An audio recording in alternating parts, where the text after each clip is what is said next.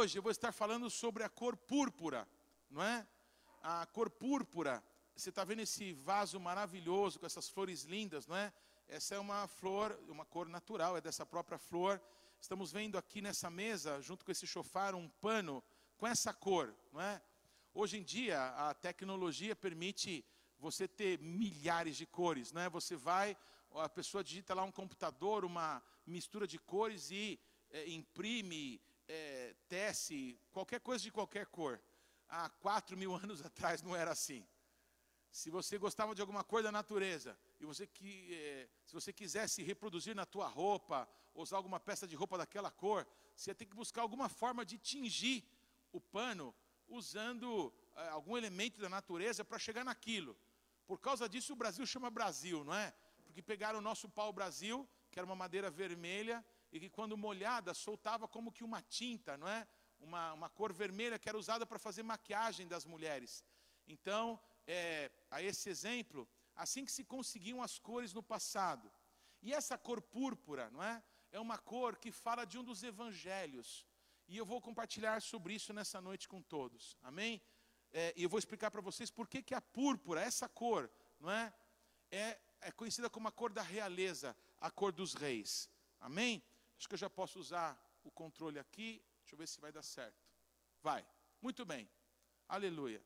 Então, amados, quando nós falamos de púrpura, nós estamos falando de uma cor que pode ir do lilás até o roxo escuro. Amém? Dentro dessa, desses limites, tudo pode ser considerado púrpura. Para quem me conhece, para mim quase tudo é marronzinho, não é? Ou é azul, ou é verde, ou é vermelho, o resto é marronzinho. Então, púrpura é mais ou menos assim do, do violeta, do lilás até o roxo escuro, é púrpura. Tudo bem?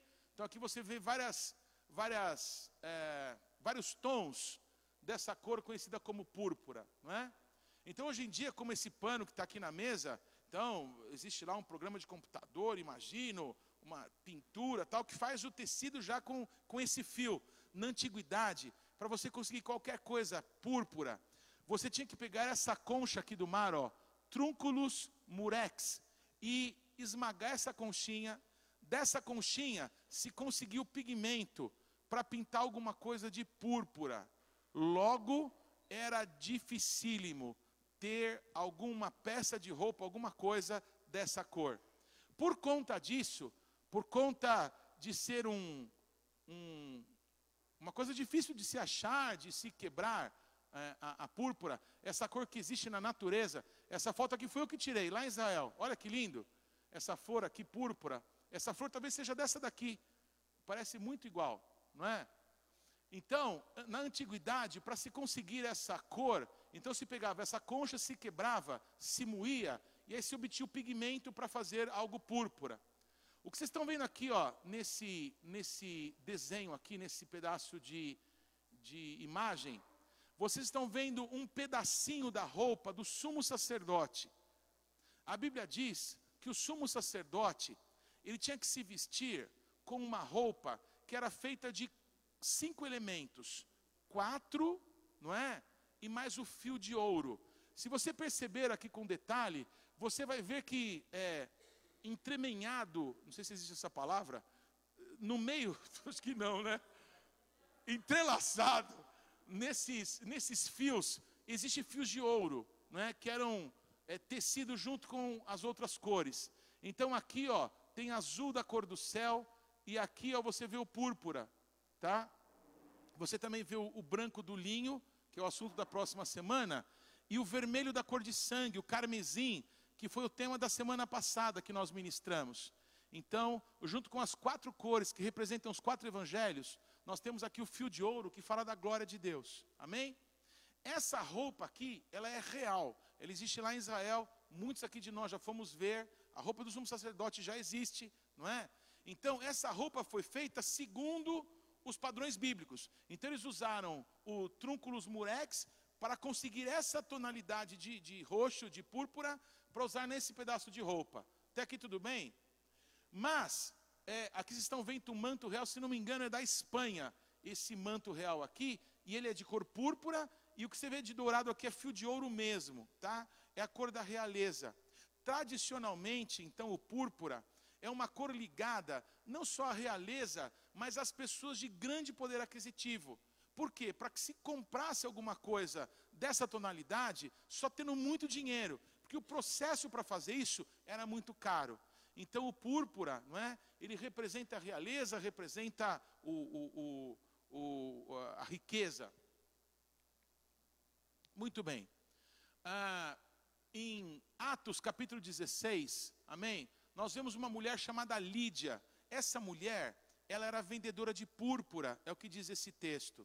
E ela foi a pessoa que abriu a porta da Europa para o apóstolo Paulo entrar. Até então ele só pregava na Ásia, ali no Oriente Médio, mas através da Lídia, não é? Ela entra então na Europa, não é? Então está escrito aqui que a Lídia, é, da cidade de Tiatira, vendedora de púrpura, era uma mulher temente a Deus e nos escutava, dizia o apóstolo Paulo. O Senhor lhe abriu o coração para atender às coisas que Paulo dizia. Depois de ser batizada, ela e toda a sua casa nos rogou, dizendo: Se julgais que eu sou fiel ao Senhor, entrai em minha casa e aí ficai. E nos constrangeu a isso. Então, essa expressão púrpura aqui, no Novo Testamento, ela está aqui, num dos lugares, é, é, ligada a essa mulher que vendia um tipo de roupa, um tipo de tecido, que certamente só os poderosos, os muito ricos, podiam ter acesso. Amém? É, eu tenho uma irmã chamada Lídia. A minha irmã trabalha no governo brasileiro. Ela tem contato com um tipo de pessoa que nós jamais vamos ter contato. Não é? Ela tem uma maneira peculiar de falar de Jesus para as pessoas. Ela literalmente é uma vendedora de púrpura. Os nossos pais, quando nos geraram, não é? oraram e buscaram de Deus nomes para que pudessem marcar as nossas vidas. Né? Eu sou Paulo de Tarso. E a minha irmã Lídia, ela literalmente é uma Lídia. Assim, cadê a Esther? A Esther, ela brilha, minha irmã, amém? Vocês conhecem a pastora Esther. E a Lídia, a minha irmã, é uma vendedora de púrpura. Ela tem um relacionamento com um tipo de pessoa, não é? Com que ela pode falar de Jesus, tocar essas pessoas, que talvez a maioria das pessoas não pudesse. Então, é um nome que fala desse tipo de relacionamento. Está aqui um pano, não é? É tinto de púrpura, essa cor então que representa a realeza. No Antigo Testamento, eu destaquei esse texto aqui. Esse é um desenho bem conhecido para nós. Todos os anos, na festa de Purim, alguém que representa, não é, Amã e Mordecai, eles saem e o Amã, o Roger já foi o Amã várias vezes, né, né Roger? Duas vezes, né? Então, é, assim se faz ao homem a quem o rei deseja honrar. E o Mordecai, por sua vez, diz a Bíblia, saiu da presença do rei com veste real, azul celeste, azul da cor do céu, e branco, como também com uma grande coroa de ouro e um manto de linho fino e púrpura. E a cidade de Suzã exultou e se alegrou. Então, o Mordecai, quando ele sai para andar no cavalo do rei, não é? No rei Assuero, ele pega as roupas do rei Assuero, o manto que ele se cobriu era manto púrpura, por quê? Porque o púrpura era a cor da realeza, a cor das autoridades, dos nobres, dos reis. Então, nesse desenho, você vê literalmente o Mordecai, né, Mordecai com um manto púrpura. Mais um exemplo aqui, aqui já no Novo Testamento, não é? Ah, em João 19, versículos de 1 a 3 está escrito: Então por isso Pilatos tomou a Jesus e mandou açoitá-lo. Os soldados tendo tecido uma coroa de espinhos, puseram-lhe na cabeça e vestiram-no com um manto de púrpura. Chegavam-se a ele e diziam: Salve, Rei dos Judeus! E davam-lhe bofetadas. Não sei se você consegue ver aqui, ó, essa cor, a cor púrpura nesse desenho que retrata a hora que os soldados colocaram esse manto púrpura e a coroa de espinhos sobre Jesus. O Evangelho de Lucas, ele declara que isso se deu na casa do Herodes, não é? O Herodes, que era um governador da Galileia, ou seja, do norte, ele estava em Jerusalém por causa da proximidade da Páscoa.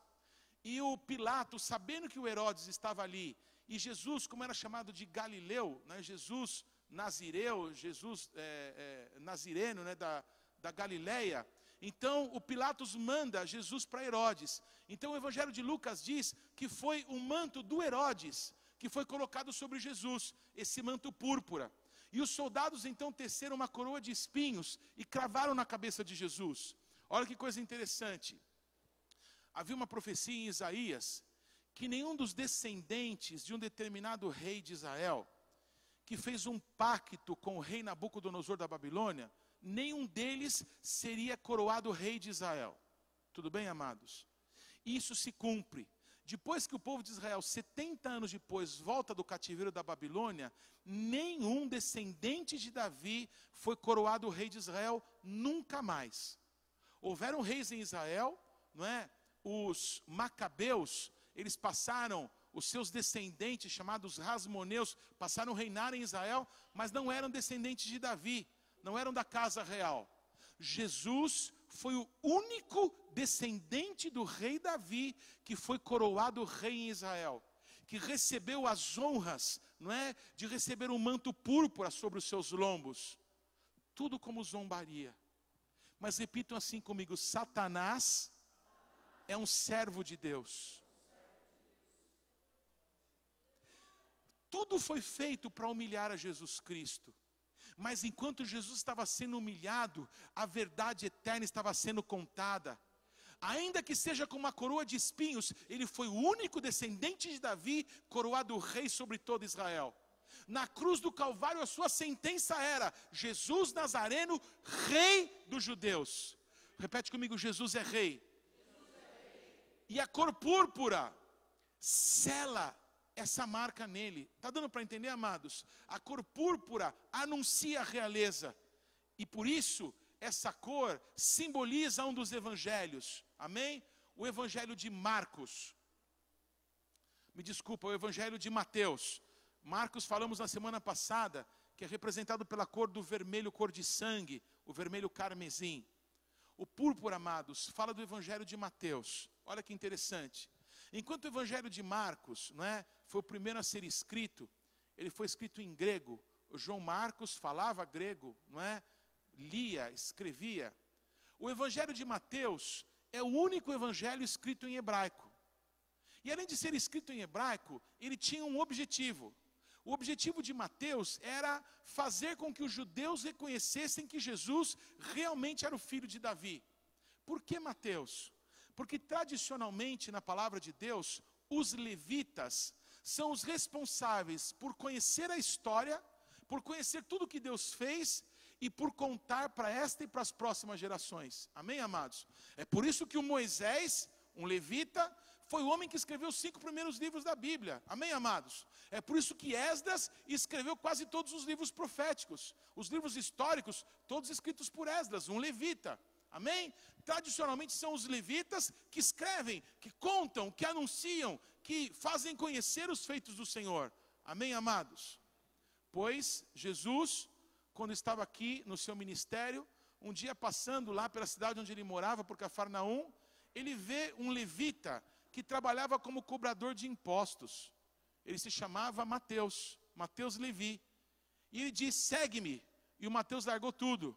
Amém, amados? E passou a servir e a seguir a Jesus Cristo. Com que objetivo? O objetivo dele cumprir o seu propósito, de cumprir o seu chamado. Uso isso para dizer para você: use as suas cores.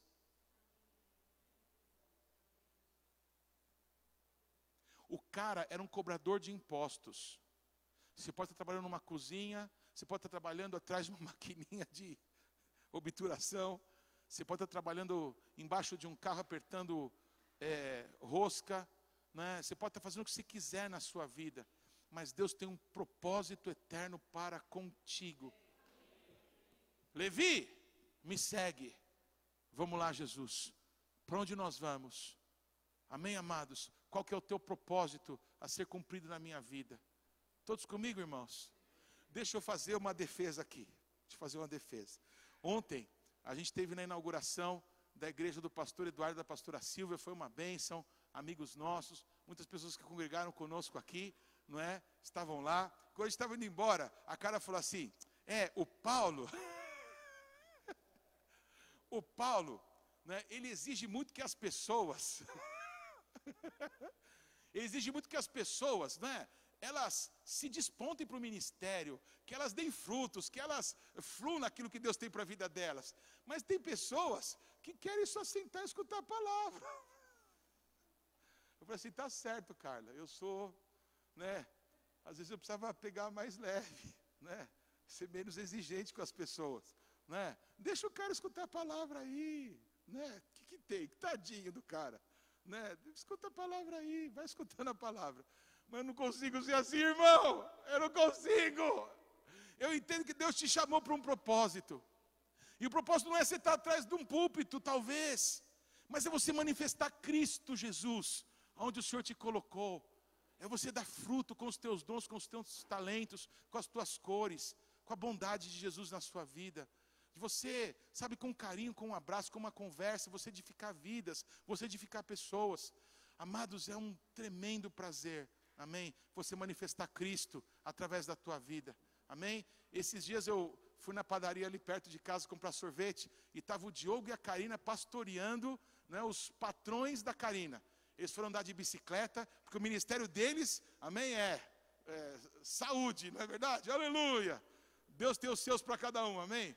Aí me apresentaram lá, o patrão, a esposa, uma família linda. E onde que eles estavam? Estavam ali com eles, amém? Sendo testemunho de família, de vida. Amados, aonde você estiver, dê fruto de Jesus Cristo, amém?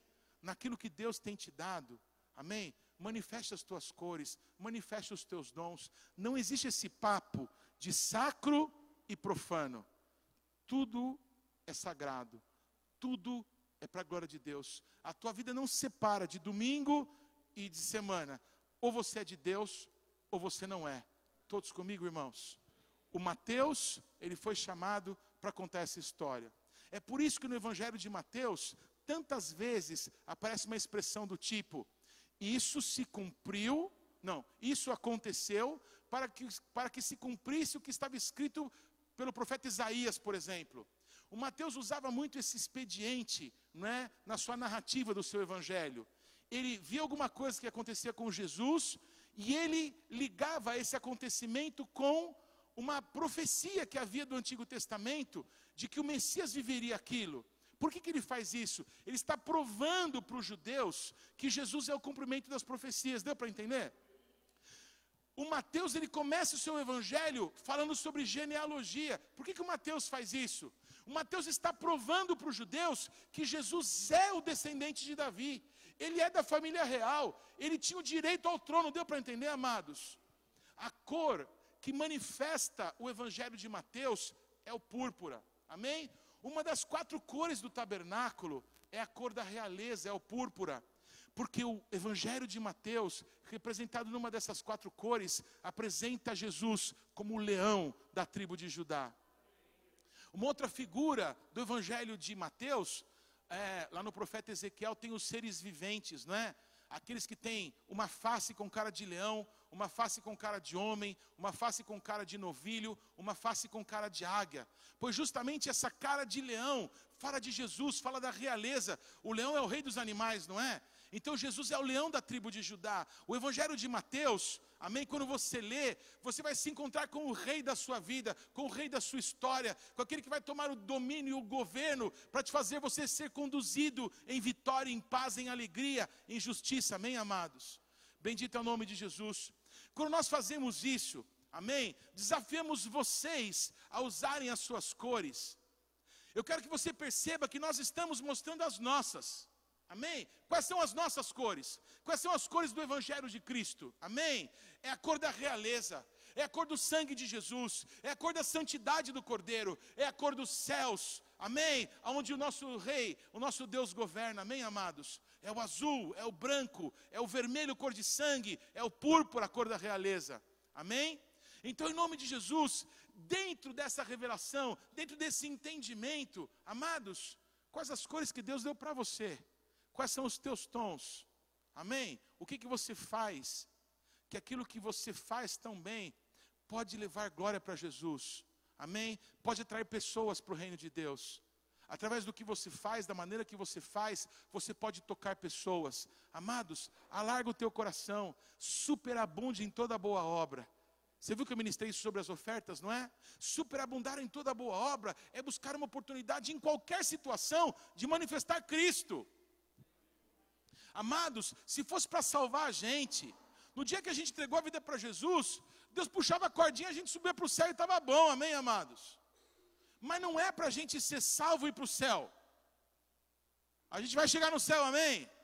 Mas enquanto a gente está aqui, nós precisamos manifestar Cristo. O reino de Deus precisa se manifestar através de nós. O reino de Deus está dentro e precisa se manifestar fora. Amém, queridos? Tocou o despertador, né?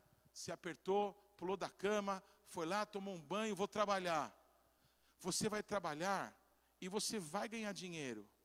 E você vai cumprir aquilo que você gosta, porque essa profissão, esse trabalho que você faz te dá prazer. Você estudou para isso, você batalhou por esse emprego, que bênção. Você acordou para ir para o trabalho, glória a Deus, amanhã é segunda-feira, aleluia, amém, amados.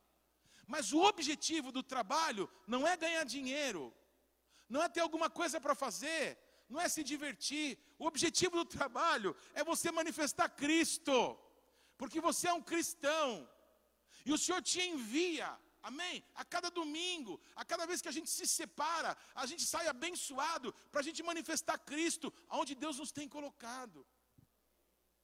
Nós não somos cristãos só de domingo, quando a gente se reúne dentro de um lugar quente desse.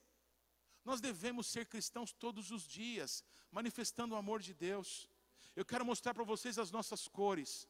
Uma das nossas cores é que Jesus reina, Ele governa sobre tudo e sobre todos. Quais são as tuas?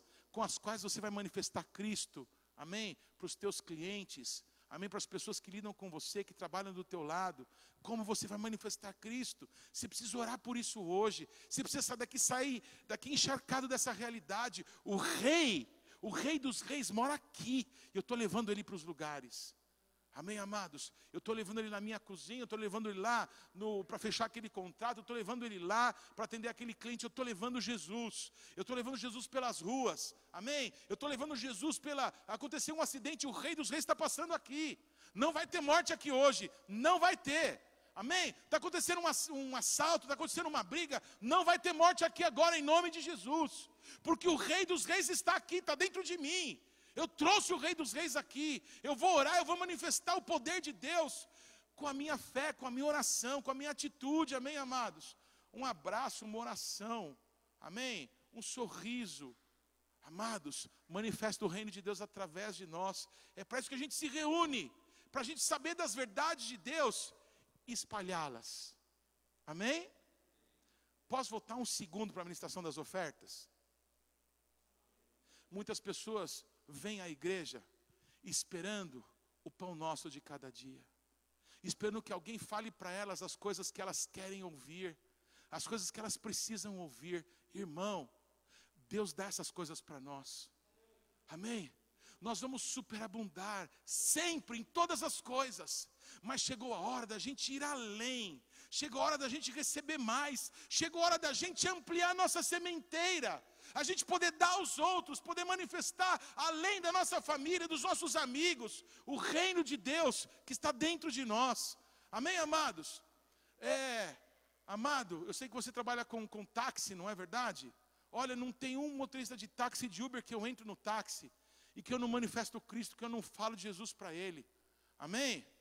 Desconto, irmão. Sentou no banco do seu carro, Jesus no cara. Ainda, ainda você vai receber por isso, aleluia. Deu para entender, amados? Como que você pode fazer no teu campo de atuação da mesma forma? Está dirigindo um ônibus, o passageiro está entrando, está descendo, Deus te abençoe. Sim ou não? O que, que você pode fazer para manifestar Cristo no seu dia a dia? Amém? A cada bolo que você vende, Deus te abençoe. Amém? Olha, eu tenho um caderninho, obrigado, eu tenho um caderninho de orações aqui. Você vai vender um apartamento novo, você vai vender um carro novo. Então falei assim: olha, puxa, eu gostei de você. Eu, eu sou de Deus, sabia? Eu tenho aqui um caderninho de orações. Tem algum alvo pelo que eu posso orar por você? Ó, está aqui meu caderninho, põe o seu nome. Se você tem pedido de oração, pode escrever aí que eu vou orar. Se você quiser deixar o seu telefone, deixa, que quando acontecer a resposta de Deus, a gente vai se falar. Usa suas cores, seja criativo. Amém? Vamos manifestar Cristo hoje, nesse tempo. Amém, amados? O nosso Jesus, ele foi zombado quando reconheceram que ele era rei. A gente é muito zombado quando a gente fala de Jesus. Hoje em dia, como o Bolsonaro ganhou, parece que é moda ser cristão, não é? Uau, estamos na, na crista da onda. Mas já fomos muito zombados, muito ridicularizados. Pode ser que a gente volte a ser. Amados, aproveita o tempo chamado hoje. Amém? E fala de Jesus para as pessoas. As pessoas estão querendo saber por que, que ser crente dá certo. Até o presidente agora está declarando que crê em Deus e tudo mais. Fala para eles por que, que ser de Deus dá certo. Aproveita esse momento e manifesta Cristo. Amém, amados? Aleluia. Jesus, ele fala e nos expõe muito sobre o reino dos céus. Eu queria usar esses três textos para falar sobre isso. Em João 18, 36 e 37 está escrito: O meu reino não é desse mundo. Se o meu reino fosse desse mundo, os meus ministros se empenhariam por mim, para que eu não fosse eu entregue aos judeus. Mas agora o meu reino não é daqui. Então lhe disse Pilatos: Logo tu és rei? Respondeu Jesus: Tu dizes que sou rei. Eu para isso nasci e para isso vim ao mundo, a fim de dar testemunho da verdade. Todo aquele que é da verdade ouve a minha voz. Jesus nasceu para ser rei, veio a esse mundo para ser rei, não obstante a zombaria que fizeram dele, a dor que provocaram em Jesus. Amém? O convite a você, meu irmão, minha irmã, é que você abra o teu coração para que o Rei da Glória entre, para que o Rei da Glória se manifeste nessa geração. Esse é o convite. Amém? Muitas pessoas não enganam outros dizendo: "Olha, vem aqui na minha igreja, vem aqui na minha religião, o reino de Deus está aqui". Mas Jesus disse: Amém? Ninguém pode dizer ei-lo aqui ou está lá, porque o reino de Deus está dentro de vocês, dentro de cada um de nós, dos que servem a Deus. Amém, amados? Então, em nome de Jesus, esse humilhado, esse violentado, esse desprezado que foi Jesus, ele sofreu tudo isso por mim e por você. Amém, amados? A gente canta uma canção que diz assim: Se Ele deu seu coração, porque eu não posso dar o meu? Se Ele deu a sua vida, porque eu não daria a minha? É tão bonito cantar essa música, me emociono. Mas muito mais importante do que se emocionar cantando uma música, é a gente valorizar essa verdade. Se ele sofreu tudo isso por você, gente, vamos dar nossa cara a tapa. Que zombem de nós, mas que ouçam, Deus te abençoe, vou orar por você. Amém? Essa situação vai mudar. Vai mudar nada. Meu marido já foi embora de casa, não liga para mim, está com a outra. Mas eu creio que Deus pode fazer um milagre na tua vida, e eu vou orar por você. Amém, amados? Glória a Jesus. Se ele foi humilhado, amados, que a gente possa ter a honra de padecer também por amor dele. Jesus dizendo: O meu reino não é desse mundo, está dizendo, amados, não procure as coisas desse mundo. As coisas desse mundo enferrujam, as coisas desse mundo rasgam, as coisas desse mundo é, mudam a moda e elas se perdem. Busque as coisas que são do alto, busque as coisas que são eternas, busque o reino de Deus e a sua justiça, e todas as demais coisas o serão acrescentadas. Em Lucas 17, 20 e 21 está escrito: interrogado pelos fariseus sobre quando viria o reino de Deus, Jesus lhes respondeu: Não vem o reino de Deus com visível aparência, é o que eu acabei de falar.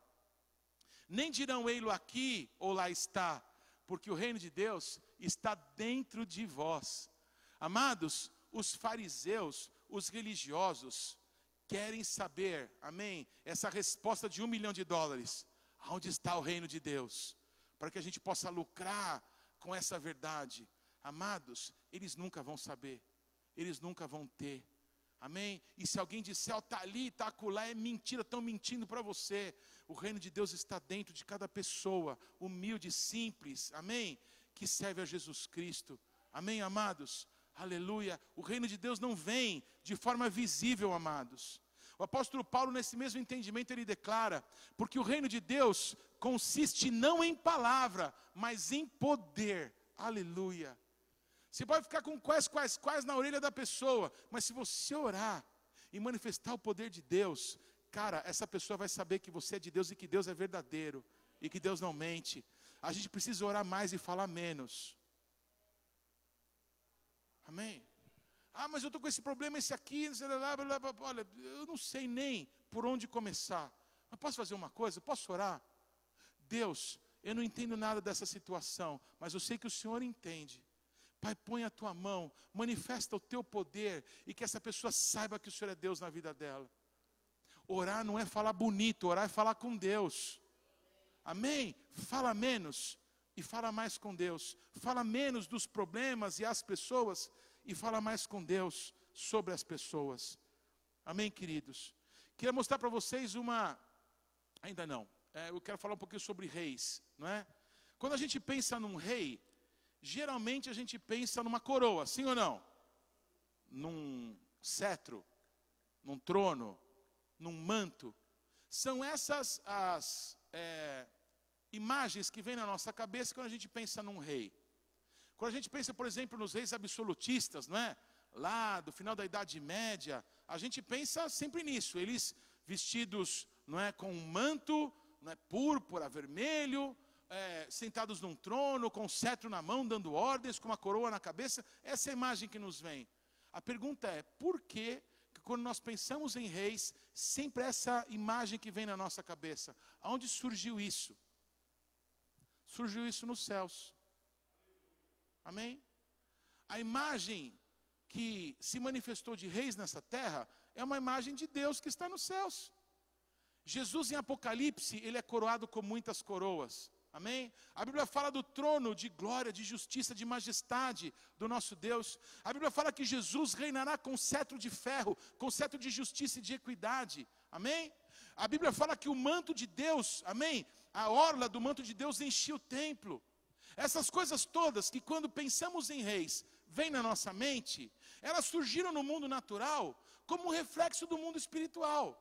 As pessoas entendendo sobre o governo de Deus, começaram a manifestar nesse mundo, amém, amados? Situações que apontam para o governo celestial. Não diz a Bíblia que todo governo, toda autoridade provém do trono de Deus, sim ou não? Provém de onde? Do trono. Do trono de autoridade de governo. Olha o que eu quero dizer para vocês. Na Revolução Francesa, os reis que tinham domínio, que tinham poder, eles foram confrontados para que eles não fossem mais soberanos. Foi nessa época da humanidade, não é? Em que as pessoas começaram a duvidar da existência de Deus. Em que a ciência começou a se multiplicar e as pessoas começaram a duvidar de que a Bíblia era verdade. Olha que interessante. Vi uma coisa linda hoje, não sei quem que me mandou. É, um, um estudante de ciências estava num trem, ele estava lendo um livro de ciências. Eu não sei quem que me mandou isso, mas achei incrível. O Jacques, né? Estava lendo um livro de ciências. Ele olhou para o lado, tinha um senhor, uns 70 anos, lendo um livro preto que ele já percebeu que era a Bíblia. E aí ele achou um cúmulo, não é? Está lendo a Bíblia na época da, da, da, do saber, do conhecimento. Ele já foi confrontando aquele senhor, dizendo: Olha, por que você está lendo isso? Não é? Absurdo, pessoas ainda acreditarem na Bíblia, acreditarem que Deus criou o mundo em seis dias. E, ele, e o senhor falou assim: É verdade, mas é, que coisa, né? Eu falei, Não, você precisa estudar um pouco mais sobre ciência. Né? Se você entendesse mais sobre ciência, você saberia que Deus não existe, coisas assim. E aí o, o Senhor disse assim: então pode continuar falando, eu quero te ouvir mais. Foi que eu vou descer na próxima estação, mas me dá o teu endereço, que eu mando para você alguns estudos, para você ler, para você ver que essa baboseira da Bíblia é tudo mentira. E ele tá bom, ele pegou o cartão do bolso e deu para o rapaz. Quando o rapaz pegou o cartão, ele até bambiou, porque estava escrito Luiz Pasteur, não é? O, o homem que fez é, a descoberta do, do, dos micróbios, né, que descobriu a vacina contra a, o, contra a raiva e que fez o mundo passar de uma época para outra, não é? Então, quando a gente toma leite pasteurizado, vinho pasteurizado, foi esse homem que inventou essa forma da gente estar tá vivo ainda hoje. Amém? E ele cria em Deus, e aí ele, no cartão estava escrito assim: um pouco de ciência. Como é que é mesmo? Um pouco de ciência nos afasta de Deus. Muita ciência nos faz ver a Deus, uma coisa assim. Que lindo, irmãos. Que lindo, amém?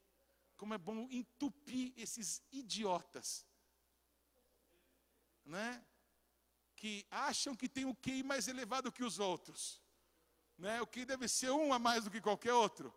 E com esse tico a mais de QI, ele consegue compreender o Deus que criou os neurônios. Não, se ele consegue compreender Deus, não é o meu Deus. Meu Deus é soberano sobre tudo, sobre todos, amém? Ele é o Deus verdadeiro. Louvado é o nome de Jesus. Por que eu estou contando tudo isso?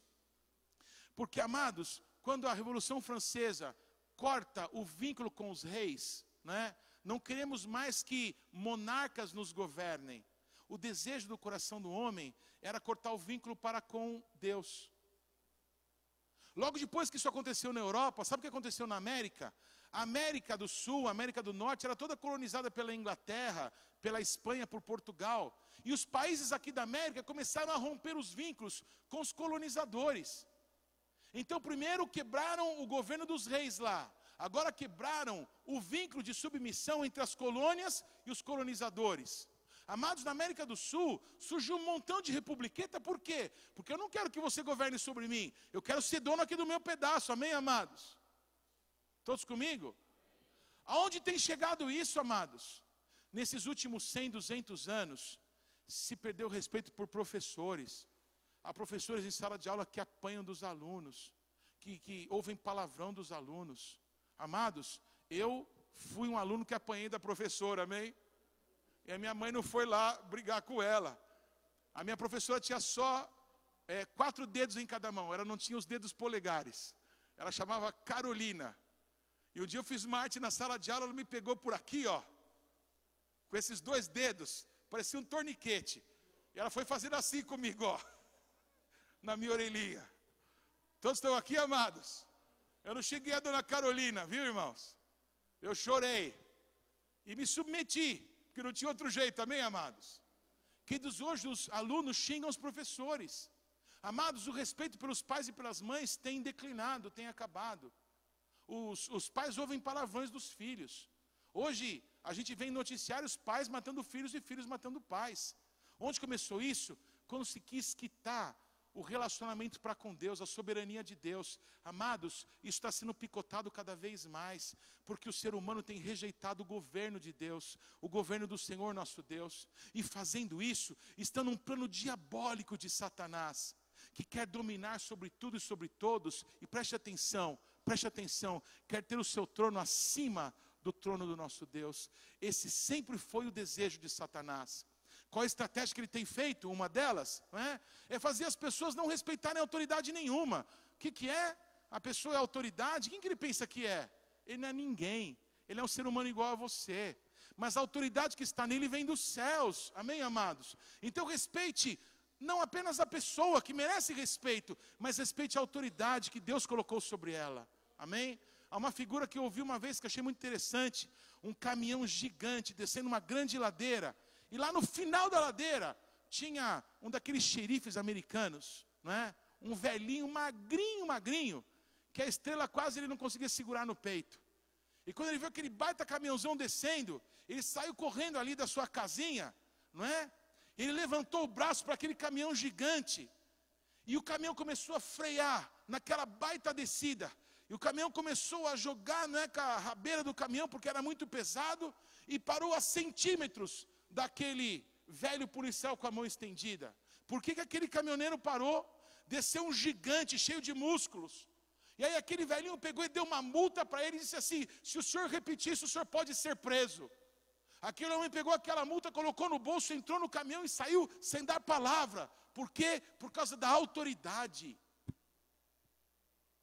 A autoridade não é do homem, ela vem de Deus, amém, amados. E quando nós rejeitamos autoridades, conforme tem acontecido com o mundo desde a Revolução Francesa, nós estamos nos desligando de Deus. Isso é um fenômeno que tem acontecido nos nossos dias. As pessoas não respeitam mais ninguém. Elas se acham donas dos seus narizes, se acham donas dos seus direitos e reivindicam a tudo e a todos os seus direitos. Todos comigo, irmãos? O Senhor nosso Deus quer nos resgatar. Ele quer que o Rei do Reino se manifeste através de nós. E olha que interessante, você sabe, acredito eu, a diferença de rei e de imperador. Sim ou não? Antes, deixa eu ver esse, esse texto aqui contigo. Ainda quanto aos anjos, diz aquele que a seus anjos faz ventos e aos seus ministros labaredas de fogo. Mas acerca do filho, disse o nosso Deus: O teu trono, ó Deus, é para todo sempre, e o cetro de equidade é o cetro do seu reino. Amaste a justiça e odiaste a iniquidade. Por isso, Deus, o teu Deus, te ungiu com óleo de alegria, como a nenhum outro dos teus companheiros. É lindo demais isso, não é? Aos anjos, Deus chama de ventos. Aos ministros do Senhor, labaredas de fogo. Mas ao filho, amém? Bendito é o nome de Jesus. Ele diz: O teu trono, ó Deus, é para todo sempre. Cetro de equidade é o cetro do teu reino. Bendito é o nome de Jesus. Jesus reina. Amém? O nosso Deus reinou. Ele reinará para sempre. Aleluia. Queria falar para você sobre a diferença de império e de reino. Amém? A palavra império, ela surge em Roma, não é? Através do César. Na verdade, a palavra César é como se fosse uma palavra para imperador, para aquele que governa, para aquele que domina. E a palavra César, ela é conhecida no mundo inteiro. Por exemplo, na Rússia, são chamados de czar. Lembra do czar Nicolau II? Foi o último grande imperador do Império é, Russo antes da Revolução Socialista, não é? O Hitler, né? Ele queria ser o imperador, né, do novo império, do terceiro Reich, do terceiro império, não é? Os governantes da Alemanha são chamados de Kaiser. Kaiser, czar, vem de César, são imperadores. E o que é um imperador? Alguém que governa acima dos reis. O que, que o Satanás sempre quis na vida, irmãos? Ter o trono dele acima do trono do nosso Deus. Deu para entender? O que é um imperador? Alguém que tem uma autoridade máxima. Ninguém governa acima de um imperador. Ninguém governa acima de alguém que tem esse título. Abaixo dele podem haver reis. Por exemplo, o César de Roma governava sobre muitos reinos. Né? Lá em Israel havia o Herodes, que era chamado rei de Israel, mas que estava dentro do Império Romano. Deu para entender essa diferença? Mas Jesus Cristo, o Rei dos Reis, amados, ele é rei de um único reino, o reino do nosso Deus, o reino que permanecerá para sempre. Bendito engrandecido é o nome de Jesus. E ele nos chama para sermos reis e sacerdotes dele. Amém? Olha o que está escrito nesse texto. Olha que lindo isso. Ele, Jesus, nos libertou do império das trevas. Amém, amados? O Satanás quis colocar o trono dele acima do trono do nosso Deus, mas ele, Jesus, nos libertou do império das trevas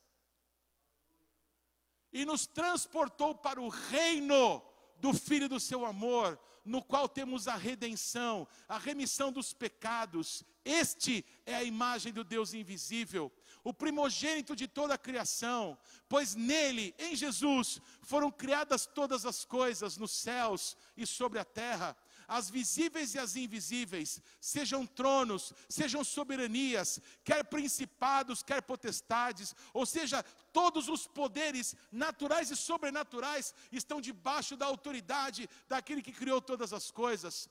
Tudo foi criado por meio dele e para ele. Você pode repetir essa verdade? Tudo foi criado por meio dele e para ele.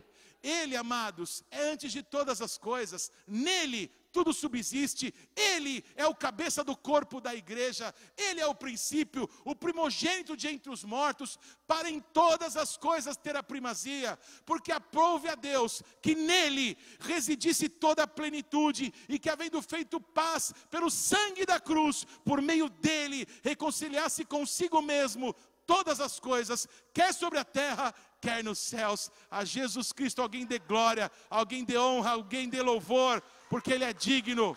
Louvado, engrandecido é o nome de Jesus. Aleluia. Aleluia. Aleluia. Quando vemos filmes sobre reis, sobre é, é, é, palácios, nós vemos a riqueza, o poderio, não é? Quando nós vemos na Bíblia a respeito do Rei Jesus Cristo, nós vemos humildade, nós vemos simplicidade, nós vemos generosidade. Esse é o nosso Jesus Cristo, amém? Sendo Deus. Imagina o que tem de mais precioso nesse mundo. Imagina o lugar mais rico, amém? Mais maravilhoso, Abu Dhabi, né? Imagina os lugares, os aeroportos, os palácios mais encantadores desse mundo. Amados, é nada comparado com os céus. O apóstolo Paulo viu os céus e ele fala que ele não tem palavras e idiomas desse mundo para descrever o que ele viu lá. Amém? Se as flores são tão lindas, né? se as cores, as coisas, as formas que Deus fez são tão maravilhosas, o que será a presença de Deus? Você pensa nisso, irmãos? É, o nosso Deus, no entanto, quando se manifesta, se manifesta de uma forma humilde, de uma forma simples. Os homens querem suntuosidade, querem aparecer. Sabe o que os homens fazem nos shows de rock? Eles soltam fogos, né? colocam muitas luzes, eles soltam fumaça para tentar reproduzir como que era na presença de Deus lá no céu. Amém? Eu não sei se você já foi no show de rock, eu já fui em muitos, né? Então, amados, era uma tentativa da reprodução do que tinha nos céus, né? A glória de Deus, aquele monte de luzes, aquelas fumaças, aqueles fogos, uma tentativa pobre, amém? De tentar reproduzir o que é Deus na sua majestade e na sua glória. Amados, o nosso Jesus Cristo, sendo Deus, se fez homem, e sendo homem veio aqui esse mundo, amém? Então, em 1 Coríntios 15, 24, a plenitude da humildade nos é manifesta, quando está escrito assim: e então virá o fim. Repete assim: o fim vai acontecer quando? Olha que lindo. Quando ele, quando Jesus entregar o reino ao Deus e Pai, quando houver destruído todo o principado, bem como toda a potestade e poder, porque convém que ele reine até que haja posto todos os inimigos debaixo dos pés. O último inimigo a ser destruído é a morte porque todas as coisas sujeitou debaixo dos pés.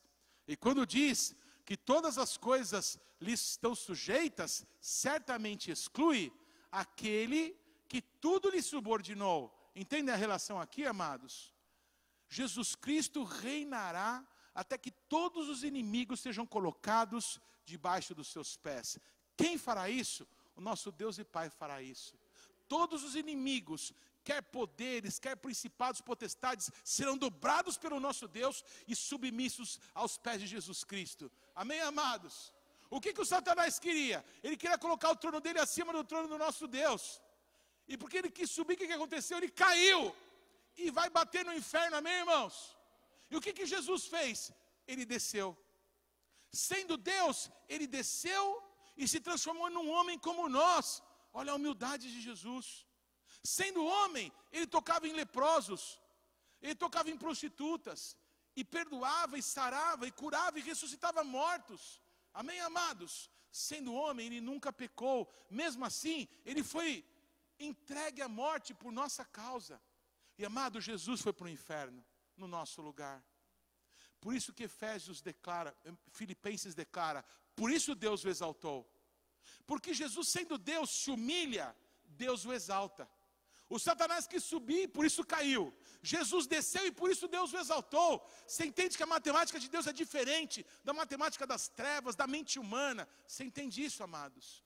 Jesus Cristo, depois que tudo for submisso aos pés dele, excluindo-se, é claro, aquele a quem tudo lhe sujeitou, ou seja, amém? Depois que tudo estiver debaixo dos pés de Jesus, com exceção do Pai, deu para entender, amados? Jesus vai pegar tudo e vai entregar para o Pai. Tudo que o Satanás quis, Jesus vai pegar e dizer: Pai, para o Senhor toda a glória. Deu para entender? Quem é o nosso Senhor? Quem é o nosso líder? Quem é o nosso Deus? Como é que ele pensa? Você viu como é que ele é? Ele não é orgulhoso, ele não é metido, ele não é soberbo, ele não quer aparecer, ele é simples, ele é humilde, ele é santo, Ele é bom, Ele é digno, Ele é o nosso exemplo. Amém, amados? Aleluia. Quando, porém, todas as coisas lhe estiverem sujeitas, então o próprio Filho também se sujeitará àquele que todas as coisas lhe sujeitou, para que Deus seja tudo em todos. Aleluia. Glória ao nome de Jesus, glória ao nosso Deus e Pai, a Ele toda honra, todo louvor, toda exaltação. Amém, amados? O que vamos fazer sendo cristãos? Isso. Essa é a nossa lição. Amém?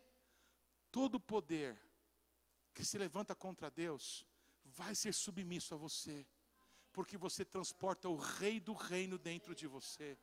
Amém? Em nome de Jesus, malignidade se prostra.